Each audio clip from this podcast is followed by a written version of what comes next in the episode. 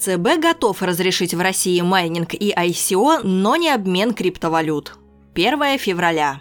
На ежегодной встрече российских банкиров с руководством Центробанка первый зампред ЦБ Ольга Скоробогатова заявила, что регулятор рассматривает криптовалюты как источник высоких экономических рисков для государства, бизнеса и граждан. Поэтому всю деятельность по обмену криптовалют ЦБ считает целесообразным вынести за пределы страны. Цитирую.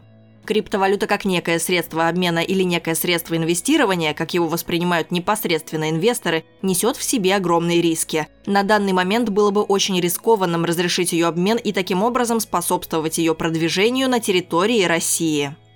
При этом к самому процессу добычи криптовалют, а также выпуску токенов в рамках ICO, Центробанк относится положительно и считает возможным разрешить эти виды деятельности при условии их регулирования и налогообложения в рамках существующих и разрабатываемых законов.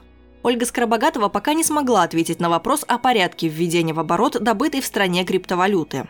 Цитирую. Вопрос, каким образом майнеры будут обменивать то, что они намайнили, остается дискуссионным. Мы, как Банк России, считаем, что они это должны делать не на территории России. При этом у нас есть множество предложений со стороны коммерческих и некоммерческих организаций, которые считают, что это можно разрешить. Центробанк уже высказывался ранее по поводу налогообложения майнинга, а после выхода проекта федерального закона о цифровых финансовых активах вступил в дискуссию с Минфином по вопросу обмена криптовалют. Минфин, в отличие от Центробанка, выступает за разрешение данного вида деятельности на территории России.